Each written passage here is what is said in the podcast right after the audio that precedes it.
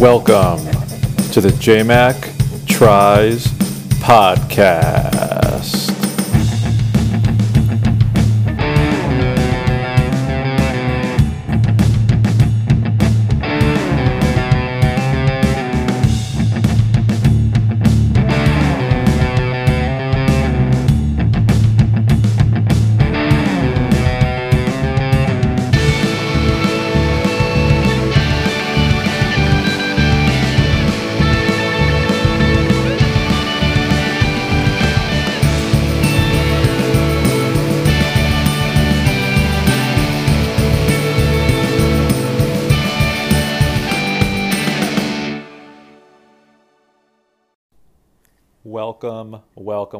Welcome back to the show dedicated to bringing you weekly conversations of motivation and positivity. As always, I'm your host, Jason, and this is the JMAC Tries podcast.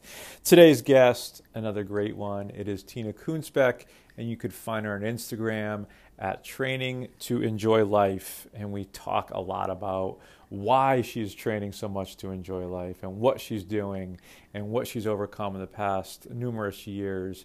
She started her career in endurance sports as a pro cyclist on the women's tour, and we talk about that. She did her first Ironman race about 10 years ago and qualified for Boston in 2013, and she's going back next week to race it again, qualifying for Boston again 5 years later. So a great conversation with Tina. Lovely all-around lady, just a fun time. Love following her on Instagram, very inspirational, and was really excited to have her on my show. So before we go any further, I just want to give a quick shout out to a special supporter of mine, Zane Cycles. You can find them on Instagram at Zane Cycles and online zanes.com.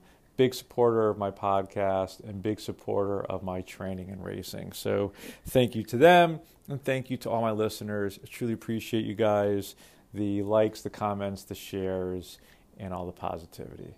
So that's all I have for you today. Without further ado, Miss Tina Kunzbeck.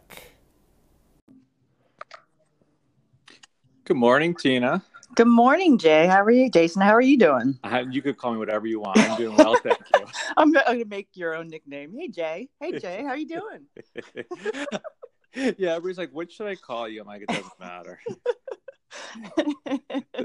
The best and the worst about social media is we only know each other by our social handles and have no clue what their real names are. I know. That's so pathetic. It's like I see all these amazing people and I'm like, I don't even know their names. I just know they're like, you know, so-and-so running, like, the whatever. So it's like, I feel so bad that I don't even know their name. But I know everything else about them, though. Yes. Deepest, darkest secrets and what they look like with barely any clothes on, but don't know them. I guess that's the cool thing about social media is that you can kind of be at least still a little bit secretive about, you know, not exactly giving everything out, so... Yeah, hide a little bit behind the curtain. Exactly. Just enough. It's just enough. Yeah, exactly. Just enough to make people really curious. Yeah. And then pull it out of them in a podcast. Exactly. And then talk about everything. So, yeah. So how's your training going?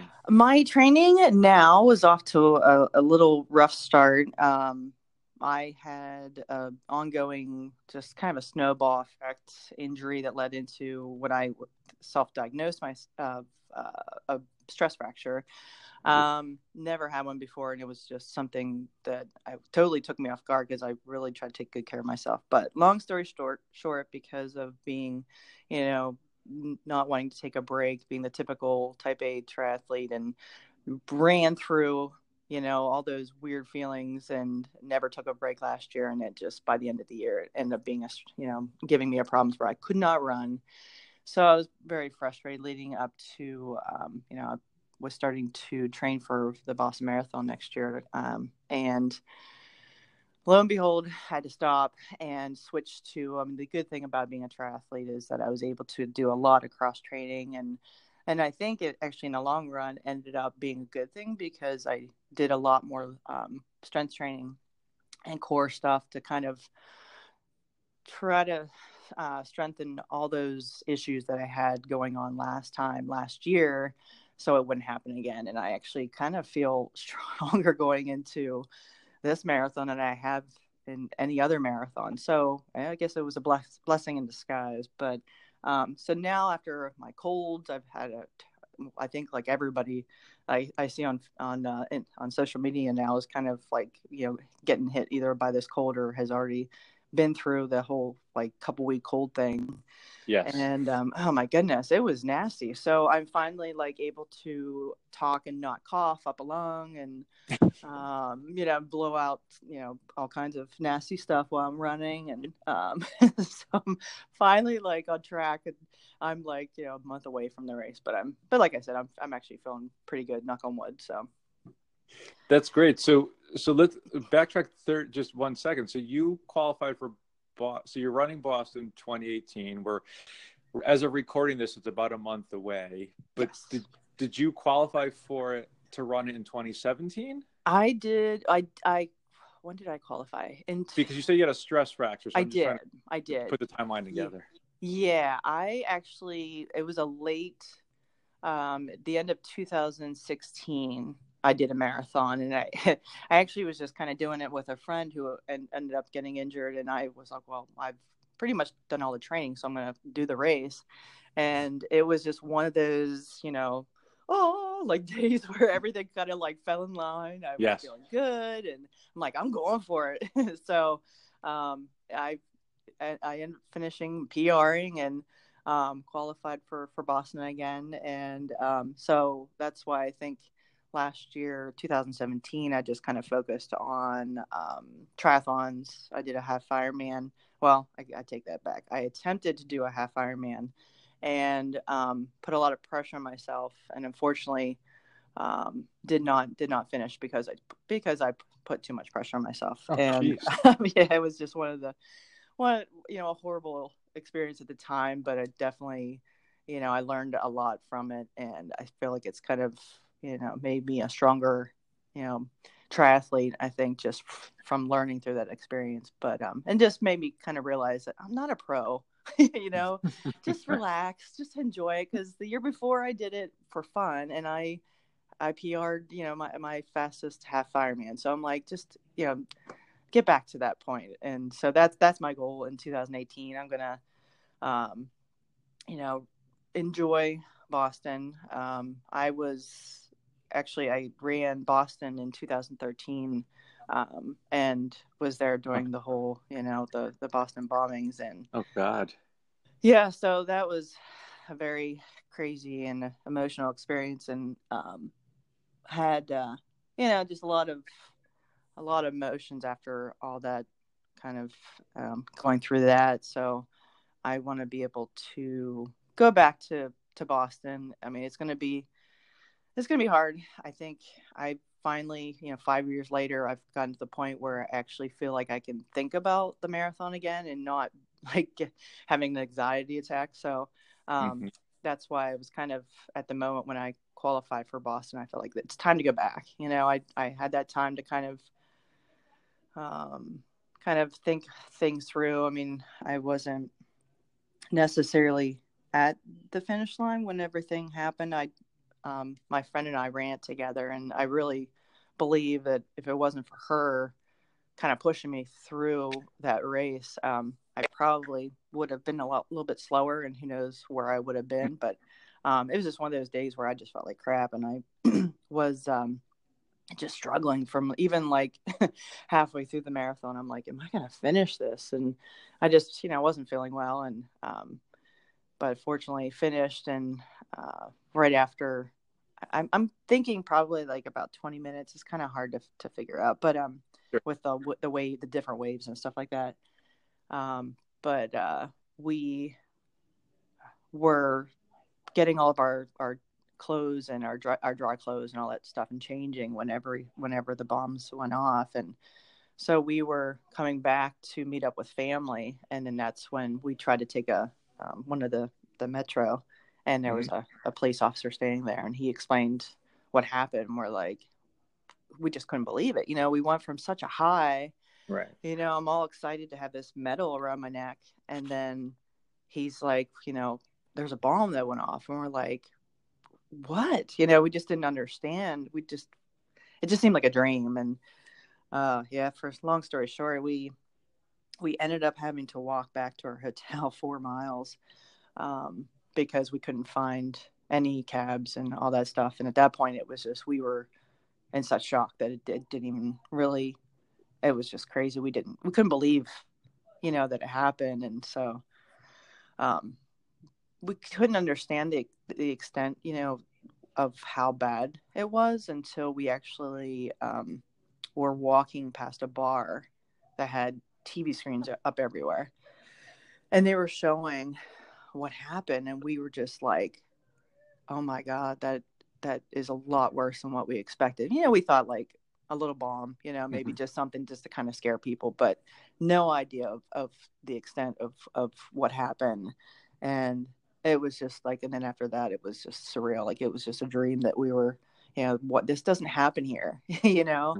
This doesn't happen at a marathon, especially the Boston Marathon, It was just, all these emotions, we were pissed, we were scared, and then we were just like, this medal around my neck, it's like, it doesn't even mean anything to me anymore. It's like, that's nothing, I almost felt guilty. Like, I just, after I really did struggle for a while after the race, that just all the different emotions, that kind of came with just everything. We weren't there, but we kind of, we were there.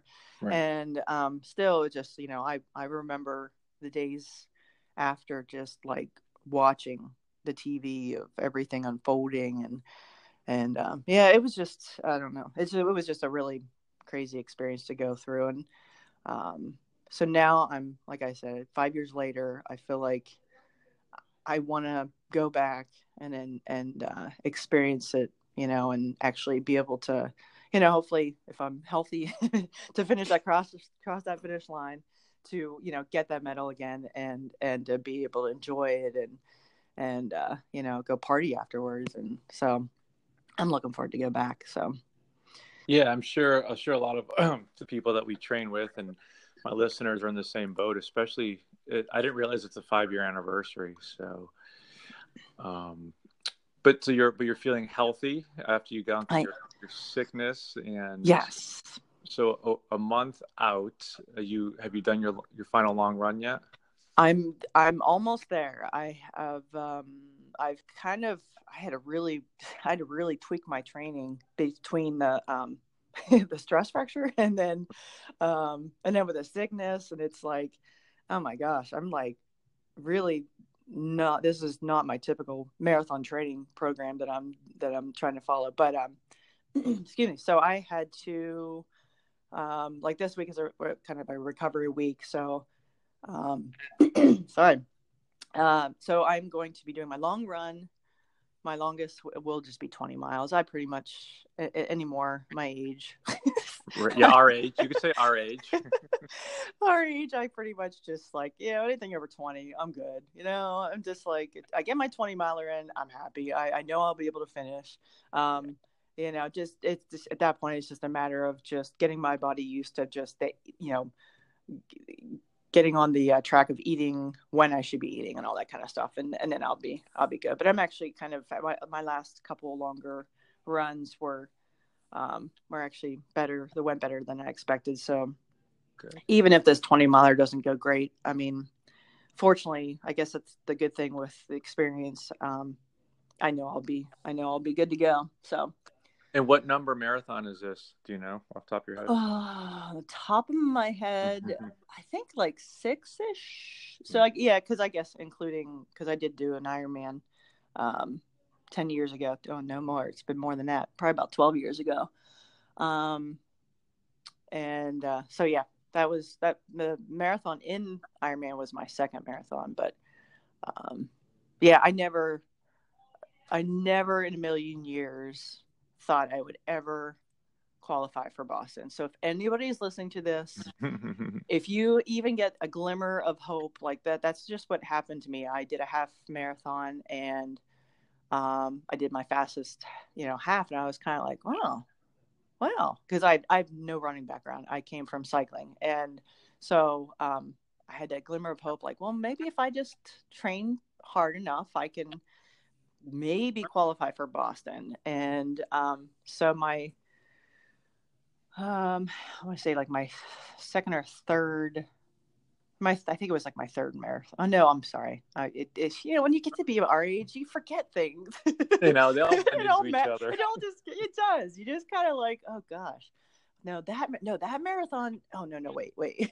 No, but it was probably like maybe my third or fourth marathon that I was thinking that, okay, maybe I can do this. So, and it was like one of those cold moments where it was like, you know, it was slow motion. It was like in a movie where I crossed the finish line and I was like, I did it. But yeah, so if I can, you know, shoot for a goal, then if there's any hope for anybody else, if you're thinking about shooting for anything, just, you know, put the effort and the work and the, you know, towards it, and you can do it. I mean, gosh, if I could do it. Yeah, but you and I appreciate you being so humble. I mean, you don't have a running background, but you kind of glanced over the fact that you did race professionally as a cyclist for many years. Yeah, I think, you know, obviously triathletes and you know, runners, whatever, we know that, or at least, you know, you get to a point where you understand it. A lot of it's mental. I mean, if you can put your mind to it and you know, put forth the effort and stay healthy, you know, you can achieve anything that you really want. And you know, at the end of a marathon, everybody hurts. You know, I don't care the pros. I'm sure they hurt. It just might hurt a little bit less, but with all the training. But it's like, I remember I had like an epiphany at the end of that marathon. I ended up qualifying for Boston. It was just kind of like, damn, this hurts regardless whether I go fast or whether I go slow. So why don't I just get this freaking thing over with and go? And that was kind of like my aha moment. I'm like, okay, well, you know, so there is a little bit something in there. It's mind over matter. But yeah, I really, I think, I guess my bike racing days probably have kind of, you know, pushed me. And with bike racing, and I was not by all means the fastest, the you know, the best climber.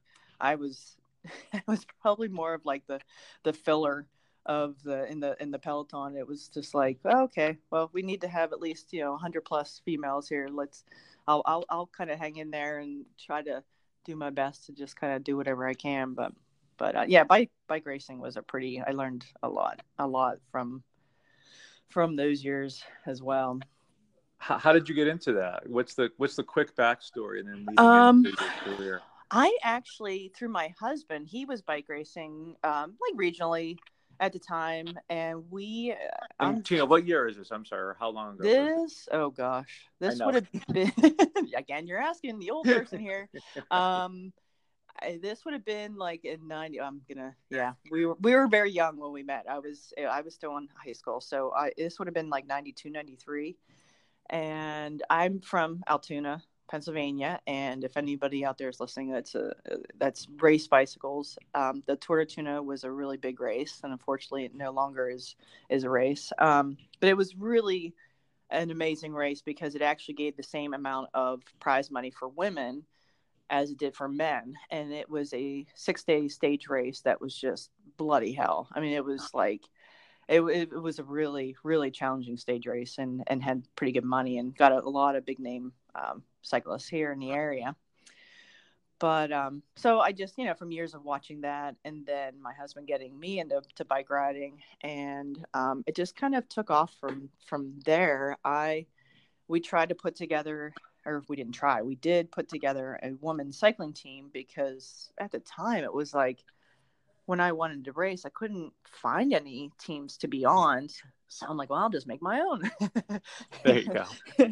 And so actually, like, through year after year, just having the connections of actually from the directors from the Tour de 'Toona actually gave us some really good contacts, and year after year, we ended up increasing our budget. And by the last year that we had the team, I think it was like around $100,000, which was huge for a women's cycling team. And it was amazing. We had we had some really good cyclists that year.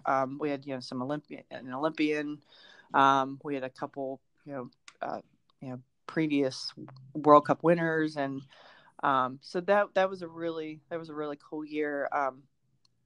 We actually had one of our women on our team, Dee Dee Demet Berry, who came out of, she was a humongous star, and then needed a break because she started racing at an early age. And she kind of did a comeback on our team. And her first race back, she ended up winning the Montreal World Cup. And it was just okay, well, she's a one and done. She's going to get so many more offers that we can afford to keep her on the team. And the funny thing is, my coach at the time had a team, T-Mobile, and he ended up, he's like, I'm sorry. He's like, but I got to have her. Right. And I was like, damn, okay.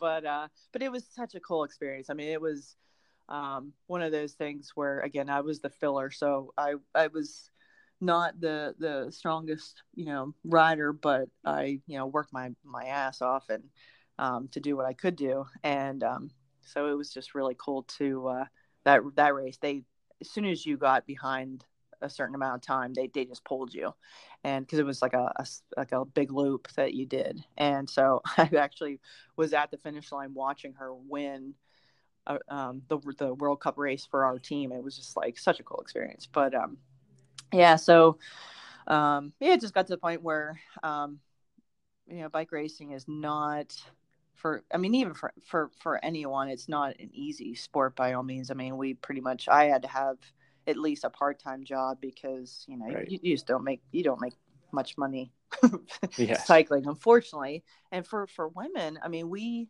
I don't know how it is now, but we didn't have a pro card like the men do. We just had we have the categories that you just kind of advance based on how well you do and how many races you do. So it went from citizens, where it's just basic, anybody can do it, and then category 4 was the beginner, and then up to category 1. So pretty much once you made cat 1, you were pretty much a pro. And at that point, it was just you gotta kind of prove, that you're worthy of being on a team. And, it was rough. It was really hard, and just all the traveling, and it's just, it's expensive sport. I mean, think about it. Triathlon's expensive.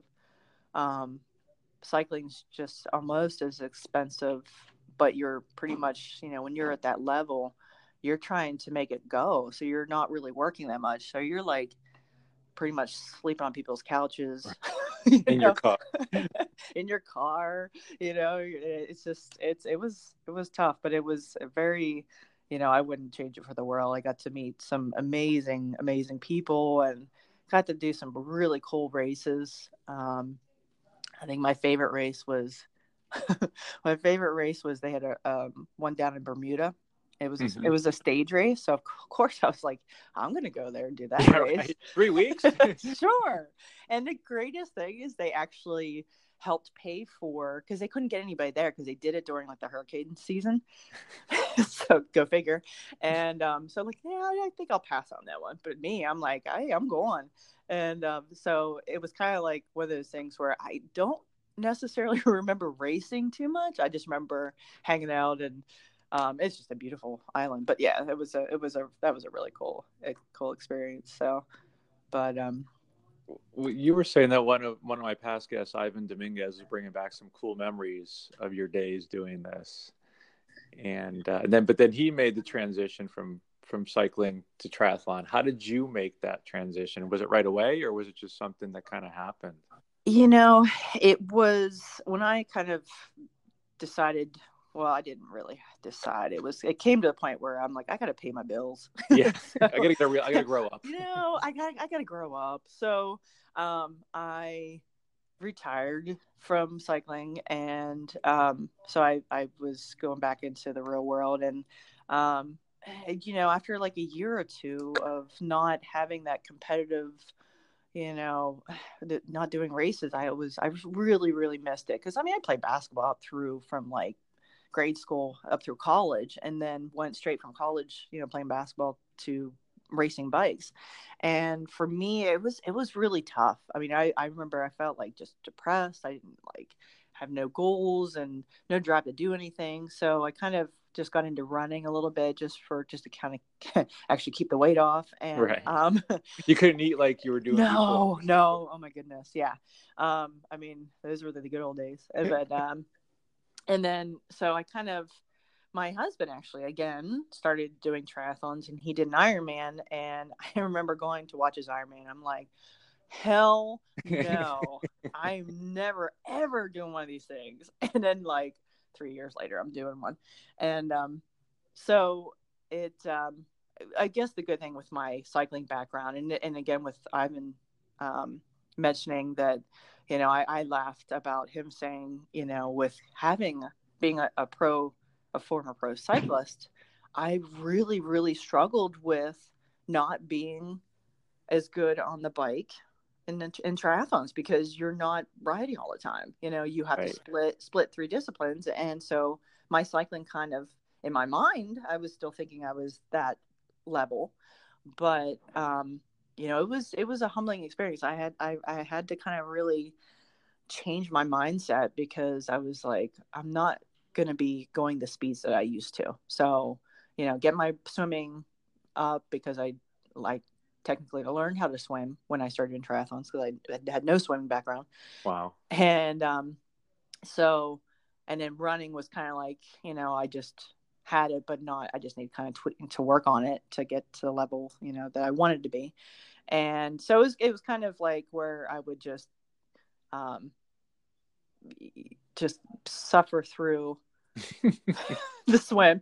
Good word. Survive through the swim to just get on the bike and then just work, you know, hard to, but I had to be careful. I had to find that line where, you know, if you push it too much, then you obviously have nothing for the run.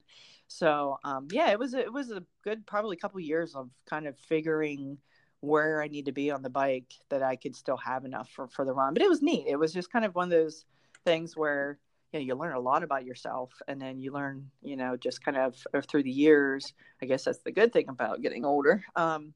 You kind of get smarter, and, you know, it's just kind of one of those where I'm at the point now where I'm going to just go until I physically can't go anymore, or I just get bored of the sport. But, you know, I've been doing it now for at least 12 years. So I think I'll probably continue for a little while, but yeah, I did have to take a little bit of a break after the last Boston Marathon, because I actually had Lyme disease. Oh, jeez. So that was just a crazy. You know, I didn't realize at the time I was bit by a tick. Mm-hmm. It was something that kind of through trial and error and knowing my body. That's the great thing about being an athlete is, you know, your body best. And you know something's off. Know something is not right. And at the time, I mean, I did have a bite mark, but I didn't see the tick. So I didn't realize, I didn't even think that that's what it was. And it was right after Boston happened. And in 2013, and it was just a crazy year. But, then that whole kind of year, I would get sick, and then I'd, you know, feel better, get sick, feel better. And by the end of 2013, I was almost to the point where I was bedridden. Like I couldn't do anything. Oh my gosh. Yeah. And fortunately, you know, I had to be an advocate for myself and do my own research. And because I felt like nobody, because looking at me, I looked fine. You know, I was walking around. I didn't have a limb, you know, not, you know, I had all my limbs on. And so it was really, really hard, because I just felt horrible and just had all these symptoms that were just crazy. And, you know, Lyme disease is a serious disease, and it's something that, you know, it's just hard to explain to people that what mm-hmm. the different symptoms, and, you know, from going from being so active to not even caring. I mean, I knew something was wrong when I didn't even care to exercise. That was the stick. Well, that, and then I started having heart palpitations and all kinds of stuff. But then I finally, you know, long story short, I was able to talked to some friends that were doctors, and we finally narrowed it down, and then we just got the ball rolling, and I ended up being on antibiotics and for 6 months straight till it finally, I started feeling better. And then it took another year until I actually felt well enough to do like sprint distance and Olympic distance, races. So it was really hard. My lowest point, whenever I just got to the point where I pretty much just went from bed to work, but work was ridiculous. Like I couldn't function. I would start a task and I could not finish it. My mind was just everywhere. And, so by the time I started feeling better, I mean, it was a struggle. I actually, at that lowest point, I thought I may never ever run again. I may never ever cycle again. I may never ever do the things that I loved doing. And it was scary. Because at that moment I'm like, there's no way I'm going to get to that point again.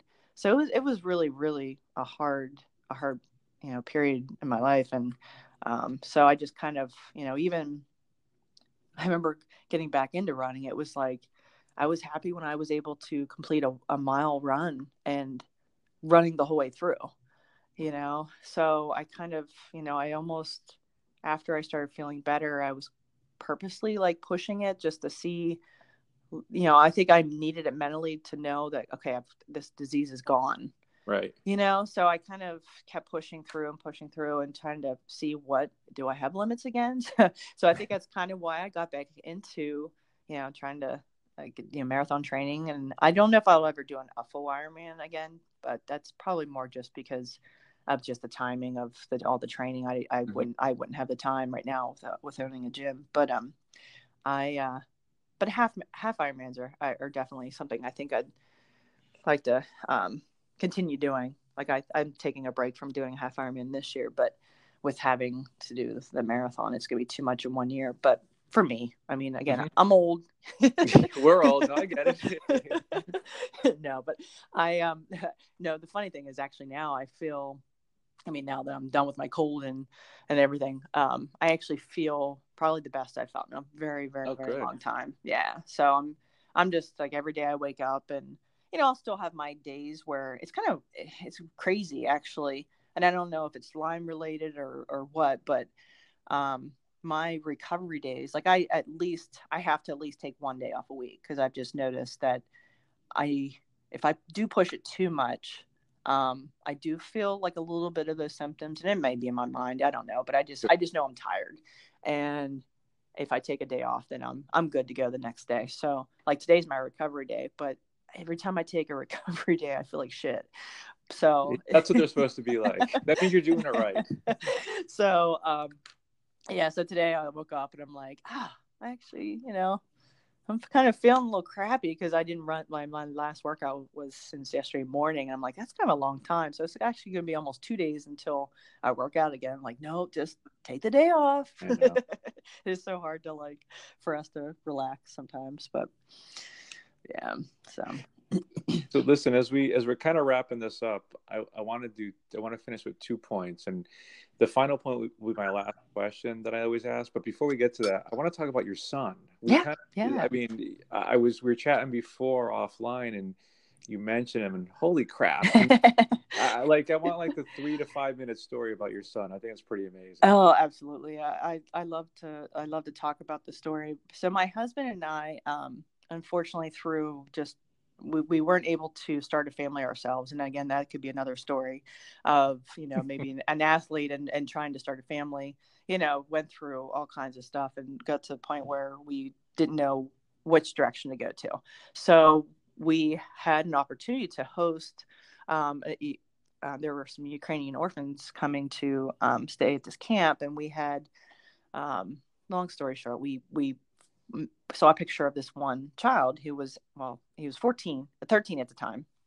And so we were like, we just kept being drawn to him, both my husband and I. And so he actually looks like my husband. and now people had no clue that he's adopted.